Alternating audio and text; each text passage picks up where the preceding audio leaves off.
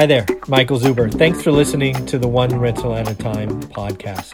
Did you know that the book One Rental at a Time is now available on Audible? Yes, to all my podcast listeners out there, One Rental at a Time is now available on Audible.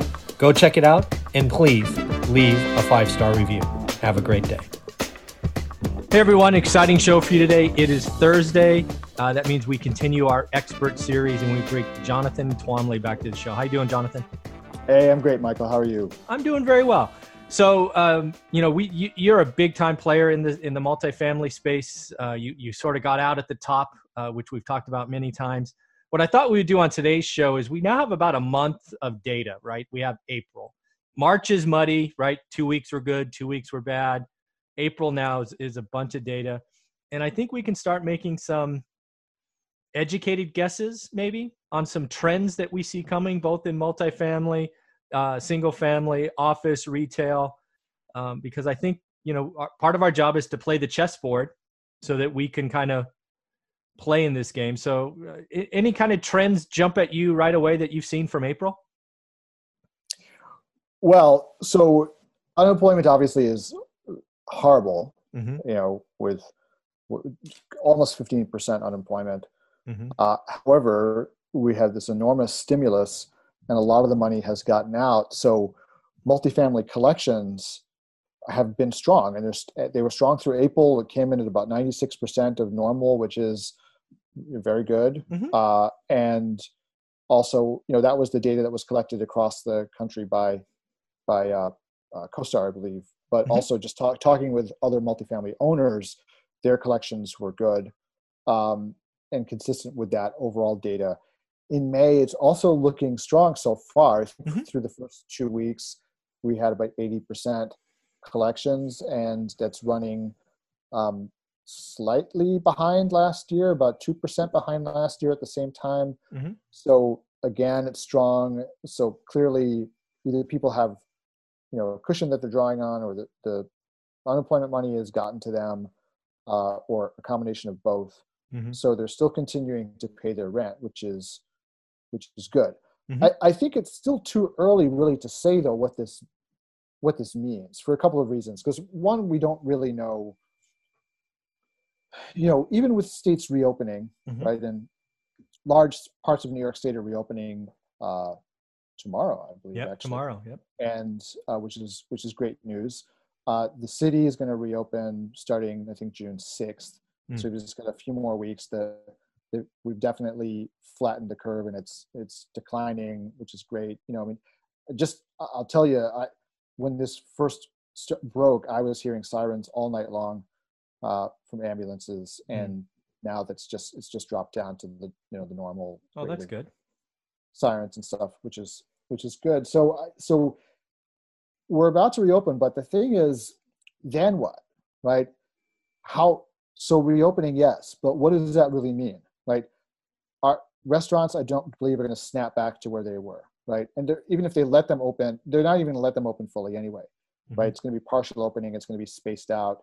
Uh, you know it's it's going to be different so i think that there is going to be a, a significant economic impact even once we reopen and then you know we still don't know if people once there is a reopening if they're going to be you know diligent about maintaining social distancing wearing masks there's a very high likelihood of this coming back and uh, there's already some evidence that in places that have loosened up that it is coming back Mm-hmm. So if that does, that will just increase the fear factor again and and keep people home, right? Keep them from from gathering in places. So mm-hmm. and, and then you've got big swaths of the economy that are not coming back anytime soon, even with your reopening. I mean, nobody's going to a conference, right? I mean, the conference business is dead.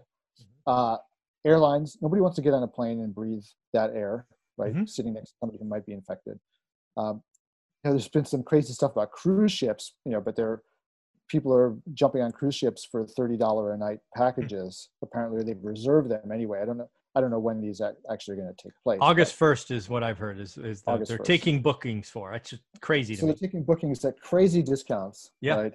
So even if that business is back up and running, I mean, I don't know how big a discount that is, but I, I suspect 30 bucks a night is probably pretty significant discount. Oh yeah, I, I'm a pretty active cruiser. I mean, and a good discount on a decent cruise line used to be 90 to 100 dollars a day. So a 30 dollar a night stay is pretty crazy.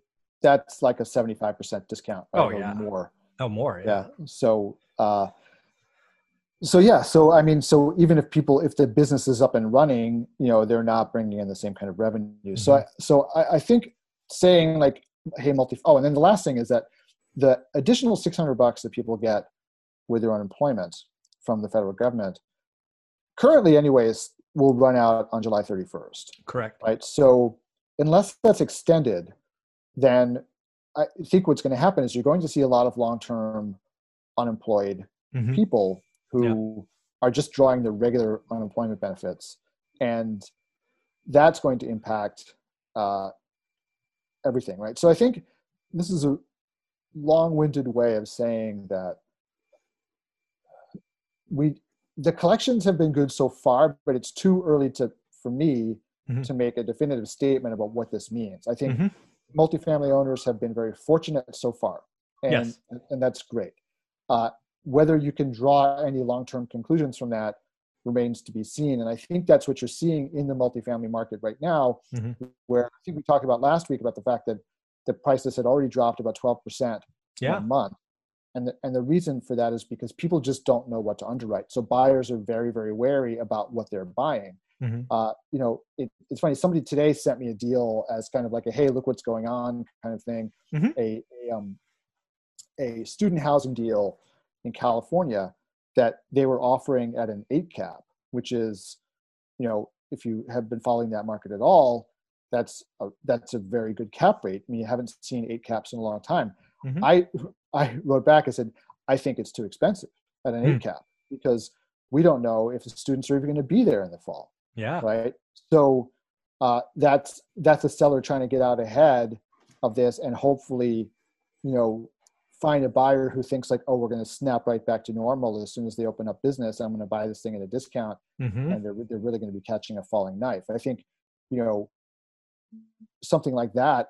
I, I think a lot of people are, are, scratching their heads and going, yeah, maybe I'd buy it at a 20 cap, you know, ah. because I got to build in so much of a, you know, I'd be willing to take that bet, but, yeah.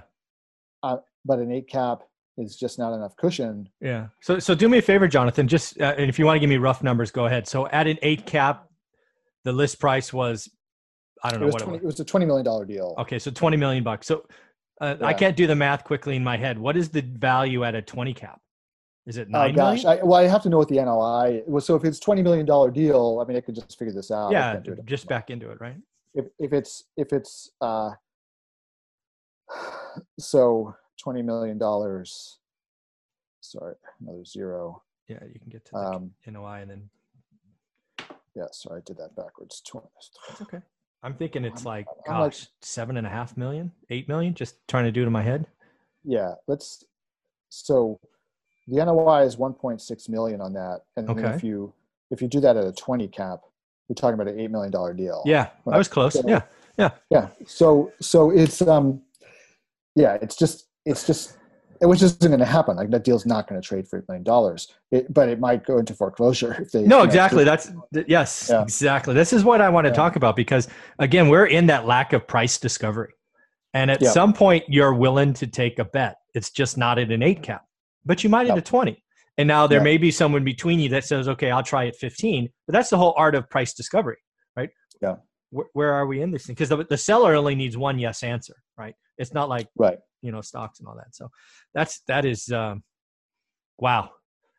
I think there's a lot of that going on right now, lack of price discovery and and, and all out there. That, uh, yeah, it's just you just don't. It's very difficult to figure out what on earth you're going to underwrite mm-hmm. at, at the moment, right? So, um, it makes it almost imp- and that's why prices have dropped so precipitously because yeah. nobody really knows what's going on and it's going to be so i think what's going to happen is that you know the there's there are always people who you know there are always people who buy in any market yeah. right it doesn't mean that they are necessarily going to make money right there are always people there are definitely people i know they're in my facebook group who are absolutely convinced that like buy the dip, like buy right now because it's gonna it's going right back up. And oh my gosh. And and like and they're really they really are convinced that that's that's yeah. true. And uh, nothing will change their minds other than a really bad experience doing exactly that. Well, pain is so, a great teacher. Yeah. So yeah. Uh, and and look, they could get lucky. I mean, they could be right, but I don't think that. I don't think most people are. No, are the risk the risk reward profile is not in their favor. Yeah. Yeah. So it's really it, it's just too early to tell, which is why everybody's kind of you know got sitting on their hands. So yeah. um, we had I can't we now we talked about so much. Can't remember if we talked about the loan originations yet. No, go for it. Yeah, no, we haven't. But yeah, so the um because this is a nice sort of segue into that. The so the mortgage originations data just came out for the first quarter, mm-hmm. and uh, through the first quarter, um, multifamily loan originations were actually up 15% mm. year over year as compared to last quarter, uh, last same quarter last year. Okay. Now, again, though, we've got uh, the the shutdowns really didn't start till the middle of March. Right. So that includes all the deals that closed before that, plus anything that went into contract around that time. Mm-hmm. Right. So there were still deals going into contract and getting closed throughout the quarter. Yeah. I think the second quarter is really going to be where we're going to see what's happened to the market, where where buyers are at, because yeah. uh, and and my suspicion is that there's going to be a, a huge drop off. Oh.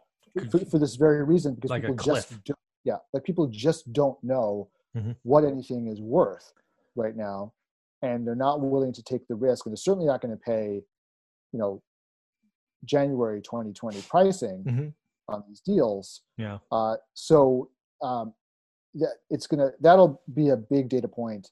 It'll tell us sort of where the market's headed. Yeah, and and frankly, lenders lenders are forced that to happen, right? Even if the buyers were uber bullish, the lenders came out in late late March, early April and changed the game, right? Kicked the apple cart over.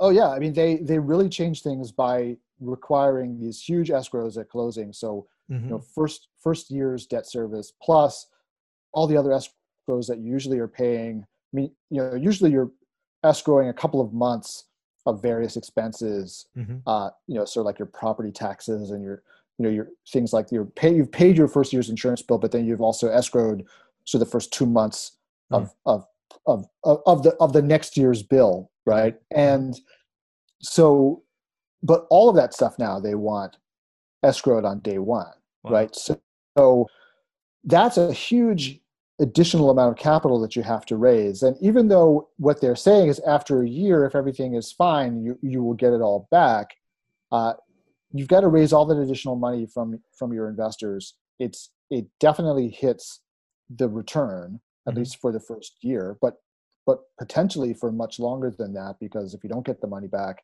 after that first year then it's going to continue to hit your return mm-hmm. so that changes what you're willing to pay for a property you know there were a lot of people who were in the unfortunate situation where the goalpost got moved while they were under contract and they had they couldn't do anything about it yeah. but um, and I know people were able to. I know some people were able to negotiate some small discounts, but really not. Uh, you know, the discounts I've seen people negotiating are not even as big as what Green Street Advisors reports as the yeah. price drop. Right? right. So, um, so a lot of people, you know, were were really caught uh, I don't want to say with the pants down because they weren't doing anything wrong, right? This yeah. is just this is just a really unfortunate thing that yeah. came out of bigger, nowhere. faster than we anything we've ever seen in a hundred years. So yeah. So the thing that the thing that catches me about this trend is obviously I came into this, you know, um, thinking multifamily, single families, and right now I've been pleasantly surprised, both in rent collection, which for us is May is actually ahead of April for us. We're already at 94%. We were at like, I think it was 88% on the 13th. I only have data through the 13th, obviously. Um, so we're ahead of the game. I think you're right. Most of that's tax refund from April, unemployment benefits, you know. Um, so I think we're good there. It does get a little scary in August. Uh, so we'll see. Uh, I do think that'll get extended, especially if unemployment stays sticky above 15%. So we'll see. But what really is interesting to me now is office and retail, big, strong um, tenants are already starting to renegotiate with their landlords. And then their mm-hmm. landlords are stuck with debt that was priced at a different time. And I, am actually seeing more pain faster in the retail and office space than I had expected. And that's probably because I'm naive and I don't play in that space. But really, where I'm going to this is the second order, which is oh my God, what happens to the big banks who have mm-hmm. all this debt if office and retail default?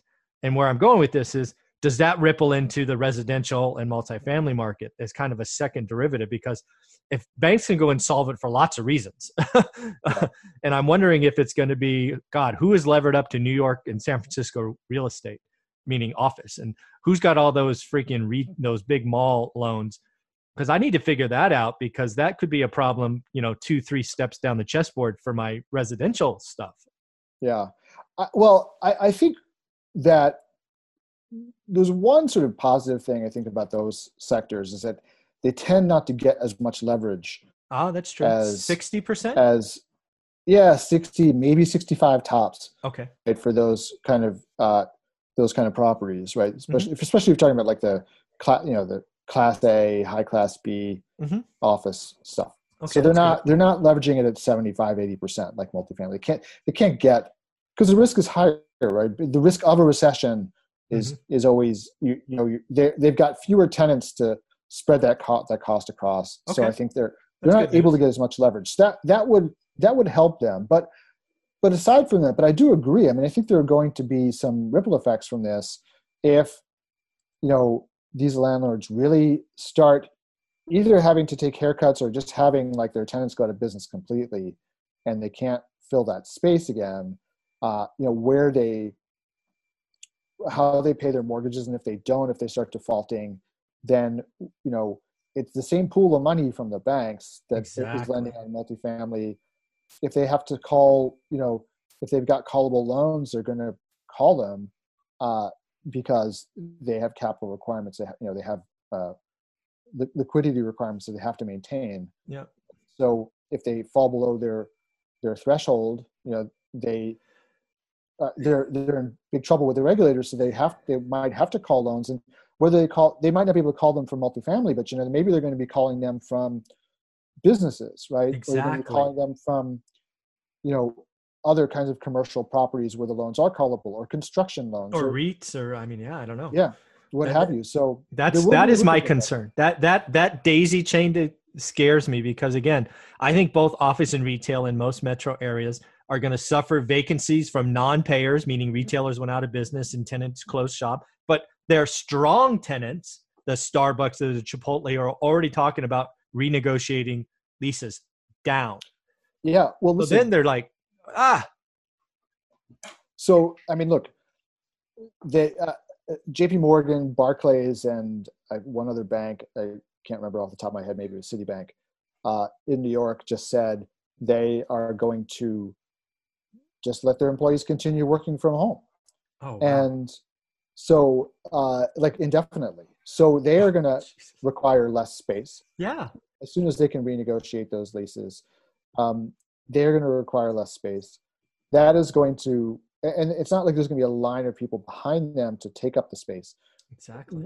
WeWork today, or it was announced today, that WeWork is trying to sublease its headquarters in New York and wow. now WeWork is in all kinds of trouble, but this really exposes WeWork. And WeWork is the single biggest tenant in New York City. Oh my goodness.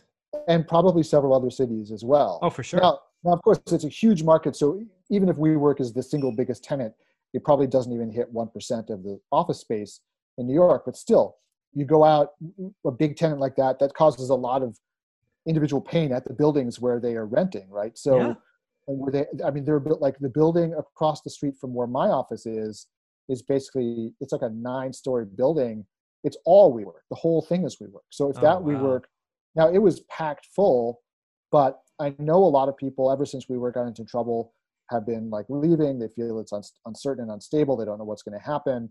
The WeWork employees are all disgruntled because they've been treated terribly, and they're they're just a, a lot of WeWork employees are just like phoning it in at Mhm. this point. Nobody's making an effort to do anything.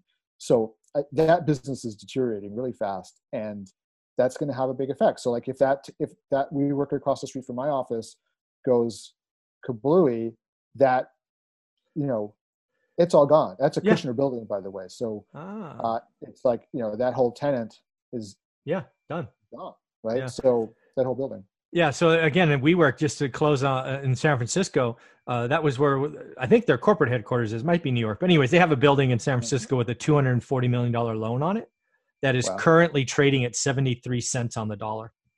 Right. I did the math. It's like one hundred and sixty five million dollars value. Wow. So uh, this is what this is. This is that that article, which I think I read Tuesday, was kind of what got me thinking about how does this all ripple because there's somebody who has that 240 million dollar note that now thinks it's only worth 165 or 168 or whatever and i'm like geez this Well, listen, that's that's that's why the idea that like we're going to reopen for business and everything is going to be fine is just is just a bad assumption for people to be making. And I don't want to. I'm not trying to like spread doom and gloom. I'm just trying to be realistic about the situation. And there there is going to be there are going to be a the, the ripple effects of this are going to be felt for for quite a while, even if even if things were just to go back to normal tomorrow.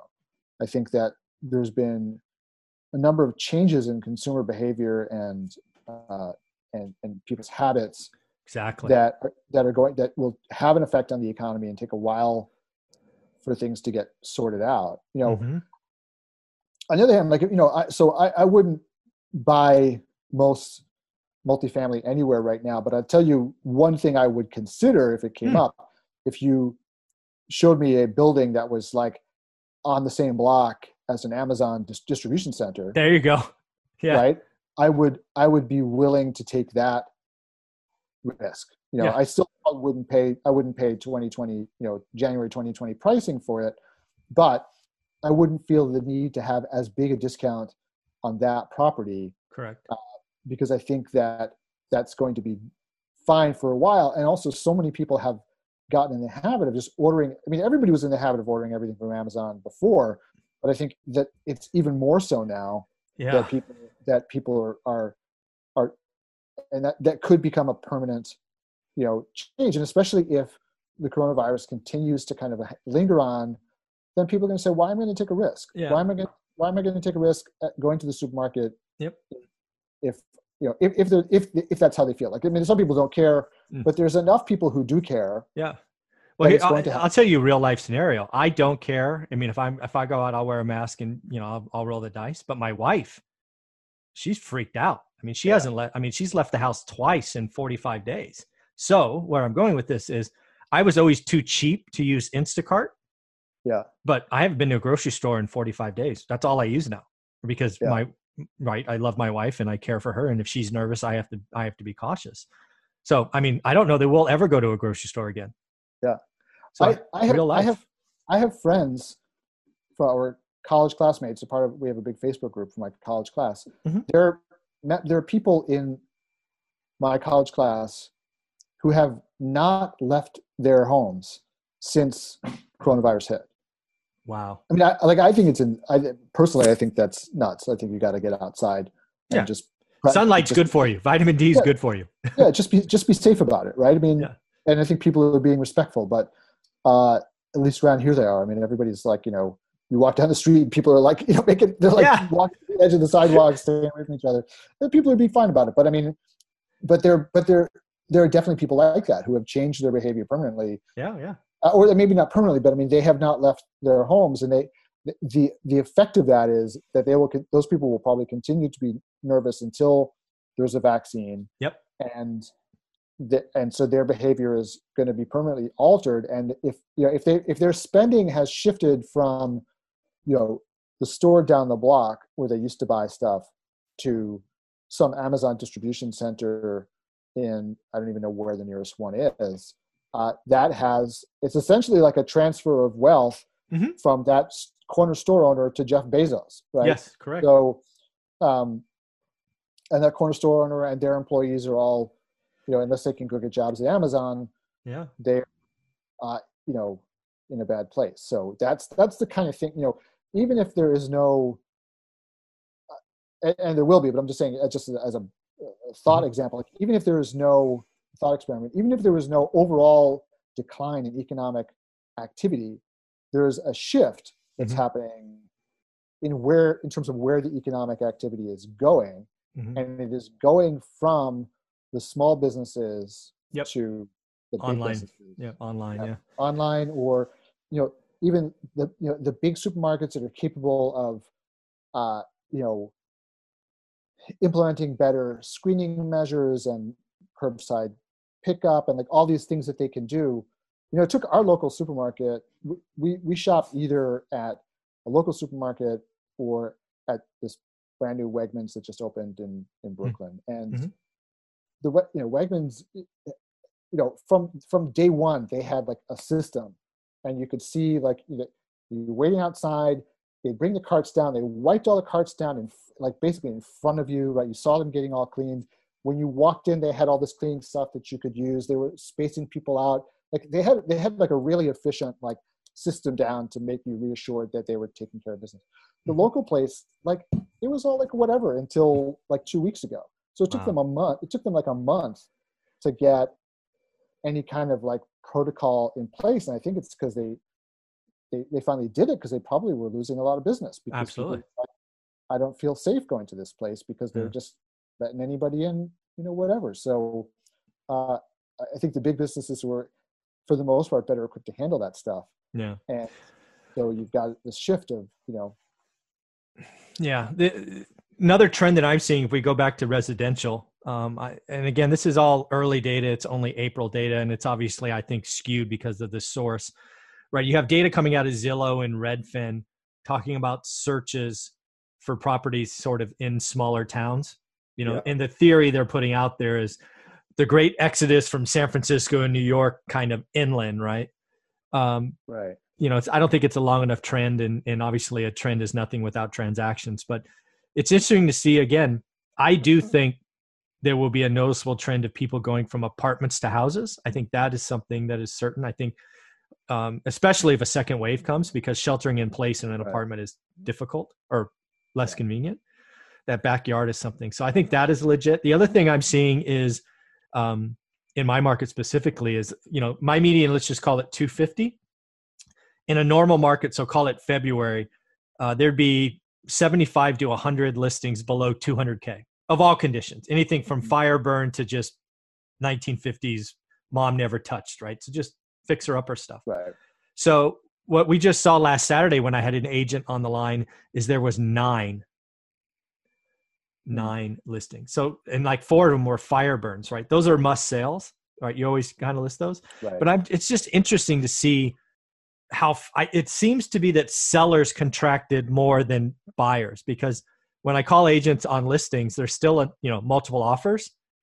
But I am cons- I just saw a number today uh, for the Bay Area that talked about listings are down roughly 30%, pendings are down, transactions are down, and they're just they're forecasting a big wave of listings when the state opens up at the end of May. Mm. But I, I don't know. It's I just think there's another shoe to drop in residential, and I'm not sure if it's going to be a buying wave or a selling wave. Then you have all this forbearance stuff. It's just like God, it's it's so muddy and confusing. I don't know if you have looked at that at all. Well, I mean, I, I just I'm always looking at uh, like Trulia every day okay. because I I'm always I'm always going to have half a an eye out uh, looking for a house around here yeah. and, a, and, a, and a house upstate. And I, so I, there's a bunch of markets I follow and just see what's going on there. And, you know, I've noticed there have been a few transactions recently, but there definitely like a lot of price cuts and not a lot of new inventory coming in the market. Like I'm not getting yeah, new the supply inventory is like notifications. Yeah.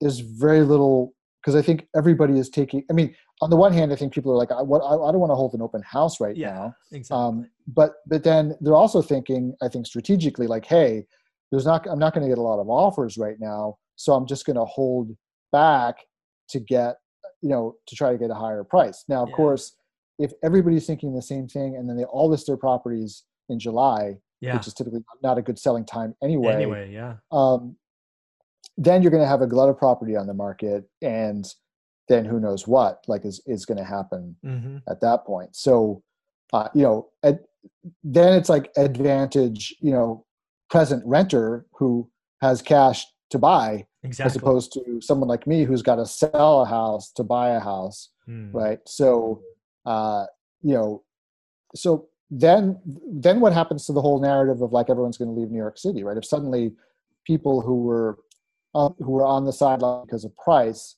who just couldn't afford anything suddenly are gifted like an enormous amount of inventory and a buyer's market Mhm. you know stuff gets cheaper then suddenly it's like hey Maybe I'll stay. Have to leave. Yeah. Maybe I'll stay. Right. So again, too early to tell where anything is going, except I think most likely down to some extent, which Yeah. we can't yet tell. right. Yeah, it's it's just interesting. And I hear people again. I've been looking at my market for almost 20 years, and it really annoys me when people are making declarations after a month of data in probably the noisiest, least consistent market. Yeah. Um, the one thing I'm trying to figure out, I'd love your opinion on, is interest rates. Right, historically speaking, and I don't know that these are historic times, but historically speaking, interest rates go down in a recession, and they stay down Right. until we've seen a noticeable, like two or three quarters uptick out of the recession. Right. Yeah. Um, I don't know if that happens this time. I don't know that we get a 30 year mortgage consistently with a two on it. I just think the risk, I think coming out of this, the risk premium that gets added from all banks is higher. I, I'm thinking we're going to have five and a half to six and a half percent interest rates by January or February. And that just feels uncomfortable to say into a market that is probably already struggling with price because listings swarm in and demand is scared because unemployment's at 20%.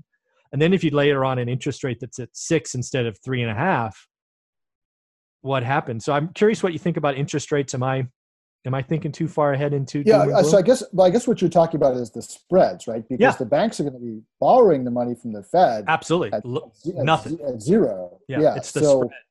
it's the spread, and and I I don't know, but I think, but I I don't disagree with you. Let's put it that way. I think I think there's something to that because I, I certainly in like the the multifamily, you know, this, we've already seen this in multifamily where the you know the spreads have gotten bigger because of that inability to price Yeah, risk. you know the risk the risk appropriately i think in the single family home market you know they're underwriting the owner you know Mhm. more right True. and their ability to pay so i think it's gonna I, I think what may happen you know maybe both of these things will happen but i think you know the lending standards are going to get stricter right they're going to look for people with better credit Mhm. they've already started doing this better credit who can put more of a down payment down you know and uh, have a more secure kind of job Mhm. right so so that just may limit the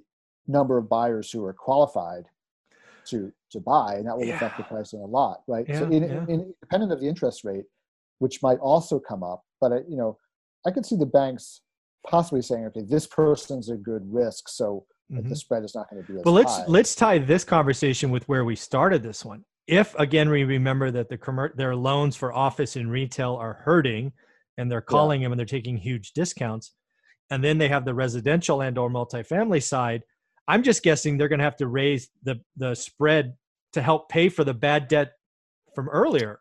On Yeah. top of that, I mean, it's just like, oh, it's just it, I I'm nervous about that.